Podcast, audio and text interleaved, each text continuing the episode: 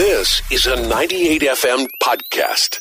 I want to know just very quickly, five through ninety eight one. If you've been on a diet since Christmas, have you stuck to it? Are you doing well? What is it? Um, and do you think they work? Do you think they're a load of crap and you can't stick to them, or what do you think of diets? Because at least once a year, a new diet comes on the market that promises to shift the pounds and get us healthy. It's a huge business, as you know. But last August, Dr. Michael Mosley decided to do a documentary on the BBC charting if he would lose weight on a fasting diet. Now, it's called the 5 2 diet or the fasting diet. It is taking the world by storm. The idea is you eat for five days and you fast for two days, not in a row, but like maybe Tuesday, Thursday, Monday, Wednesday, whatever. Uh, you can have a certain amount of calories, but it's very restricted. Um, but it's meant to be very good for your health as well. But earlier I spoke to Jane Clark. She's a nutritionist, a writer, and a columnist with the Sunday Times who's covering um, the diet. And I asked her how she was. Here she is. Jane Clark, a nutritionist, author, and columnist. You're very welcome to the show. How are you? I'm really well, thanks. Good. It's now, cold, but good. it is. It's freezing over here as well. Not as bad as the weather you're having, though. Um, I suppose that the, the five two diet, or it's known as the intermittent diet, or the eat fast, live longer diet.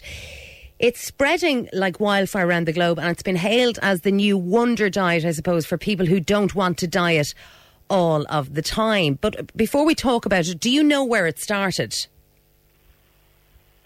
I think um, lots of cultures have used fasting um, very historically. So you only need to look at sort of Ramadan and people fasting for different religious reasons. So I wouldn't be surprised. I'm not certain, but I think it's really stemmed with a lot of anecdotal as well as um, huge belief that actually going for periods of time, eating very um, parsimoniously can actually do you a lot of good in many, many ways. Now, of course, it kind of it blew up on this side of the world when Dr. Michael Mosley um, did a Horizon documentary last August on the BBC. Um, he was on his way, he said, to diabetes. His cholesterol was sky high, and he decided to give it a shot, but he wasn't too certain whether it would work. But in fact, it did work for him. Yes, it did, and it does work for a lot of people. I mean, the interesting thing with the fasting diet is that, or the intermittent fasting diet, is that it really it it's not just on the dieting front, as in the weight loss front, but it seems to yield some very interesting clinical results. So that it it brings down your blood pressure, it can have a, a beneficial effect on cholesterol level, but also it's fascinating to see that it also seems to have an impact on your likelihood of developing certain types of dementia, such as Alzheimer's. Which is quite incredible. Now, how it works, uh, Jane, if I'm right, I'm actually on week two of it. Um, I fasted for two two days last week, and I did one day yesterday. So you, you restrict yourself for two days of a week, uh, two days of the week to 500 calories each day if you're a woman, and 600 calories if you're a man. Week one, I did really well. Yesterday, I was absolutely starving. Is is that normal? It is normal, but I'd also say for women, um, the thing you need to watch is that at certain times of the month you also get really hungry spots. So that you know there, you do have times when you naturally feel more hungry than others, and also when the temperature drops or the light levels outside drop, you will notice that you're more hungry. So it can be a coincidence that it occurs that you're more hungry the second time.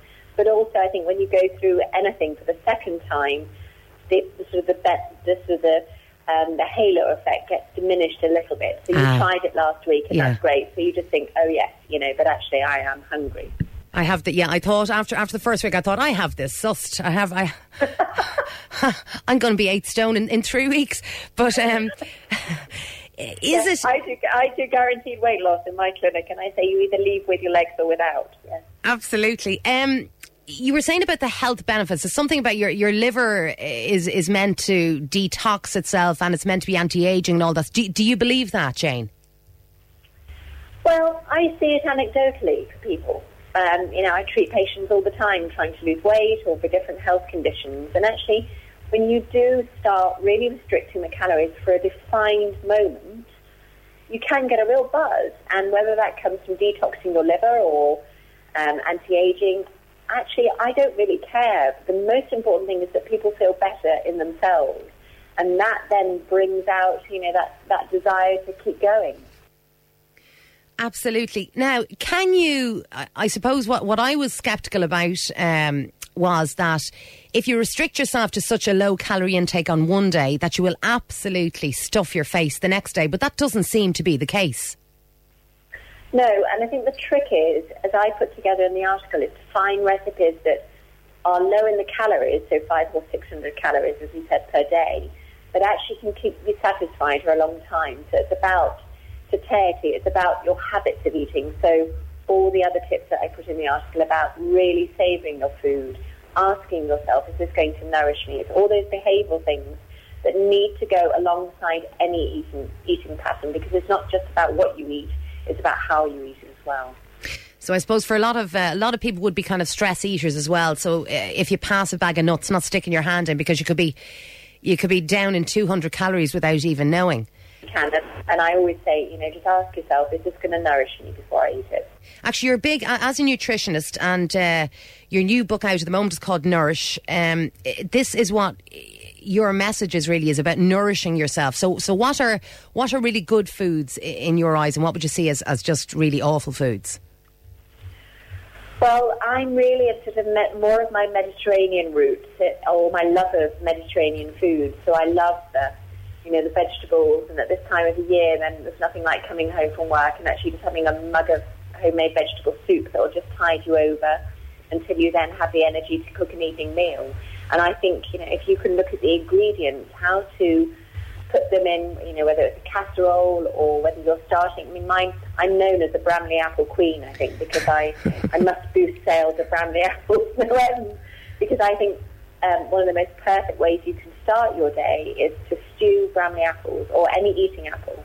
So simply just core them, slice them, peel them, put them in a little bit of water, make a big pot of apple puree, keep it in the fridge, and then you can start the day by having a dollop of apple sauce, Greek style yogurt with nuts and torn dates or figs or something like that.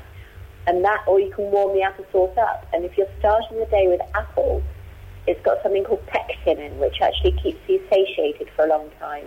Oh, so you'll find that if you start your day on a really good note for something like apple sauce and yogurt and nuts, you'll have the impetus to keep going all day. And I think where people go wrong is when they start, understandably, really you know, looking at the labels and going for the low calorie things that really have little satisfaction value in, in them as well. I mean, look at America, look at the role model of a society that chased food values right down in their packaged foods.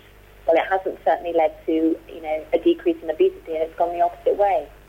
Absolutely. Going, going back to the to the, the five two diet or, or the fasting diet, um, after six weeks, uh, Michael Mosley, um, his cholesterol went down. He was on his way, as I said, to diabetes, and he found everything kind of regulated itself. Is this a diet, Jane, that you can stay on, do you think, for the rest of your life? Is there a fear that you will start fasting more often than you should, or is it is it very healthy and very doable, do you think? I think it is very healthy and very doable. I think, you know, there have been some articles that have been written as a backlash to 5-2 diet. You know, it said, you know, we're encouraging people to have eating disorders and start really calorie restricting. Well, you know, the country that I see now is we don't have a big prevalence of eating disorders. We have a much larger prevalence of obesity and people struggling with their weight. And, you know, and I treat eating disorders. I'm not underestimating the, mm. the, the devastating effect that an eating disorder has in someone's life. But I would really challenge that something just like the fasting diet or the 5-2 diet, it, it's not going to cause an eating disorder. It might expose it, but it's good that it's, it's exposed and people get the help that they need.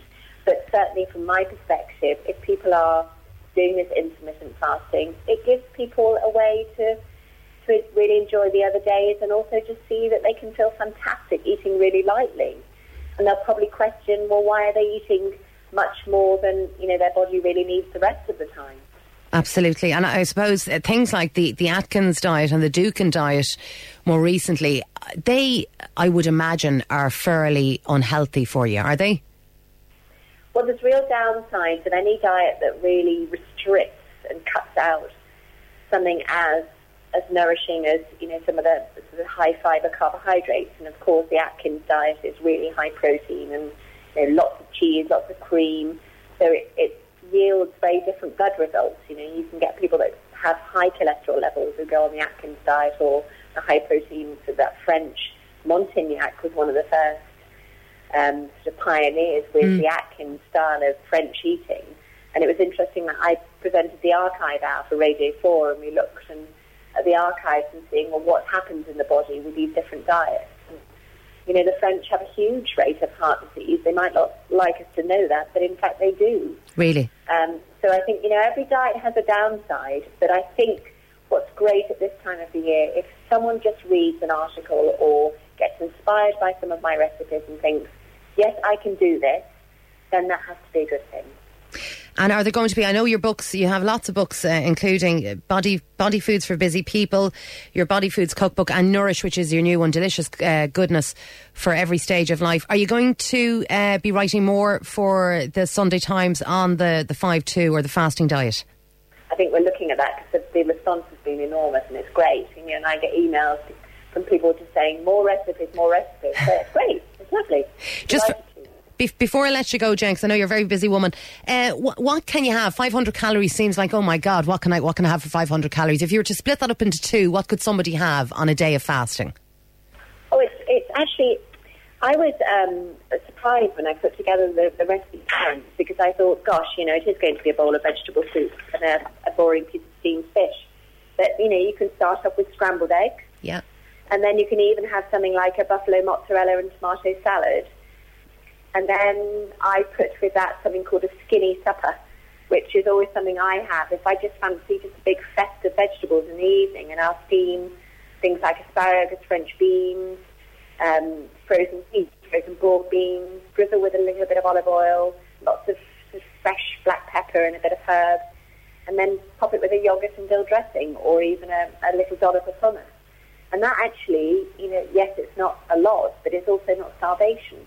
And that's the most glorious thing about light eating. It doesn't have to be boring. Absolutely. There you go. I'm hungry again after that now. Okay. Jane Clark. Imagine how I feel I spending all day talking about food. yes. Absolutely. Do you do you have to finally finally do do you have to watch what you eat, Jane? I am conscious of what I eat Yeah. because that's what I do. I love it, you know, and I Yeah. and I think my body changes at different times of the year, and I ask what does it need, and I but I love cooking, you know, and I've got a ten year old daughter, and she loves food, so food is a big passion of ours, and Great. my message is that you know delicious food can be really good for you too. Very good. Okay, for now, Jane Clark, nutritionist, author, and columnist. Lovely talking to you. Thanks for taking the time out. You're welcome. You've been listening to a 98FM podcast. Download more at 98fm.com.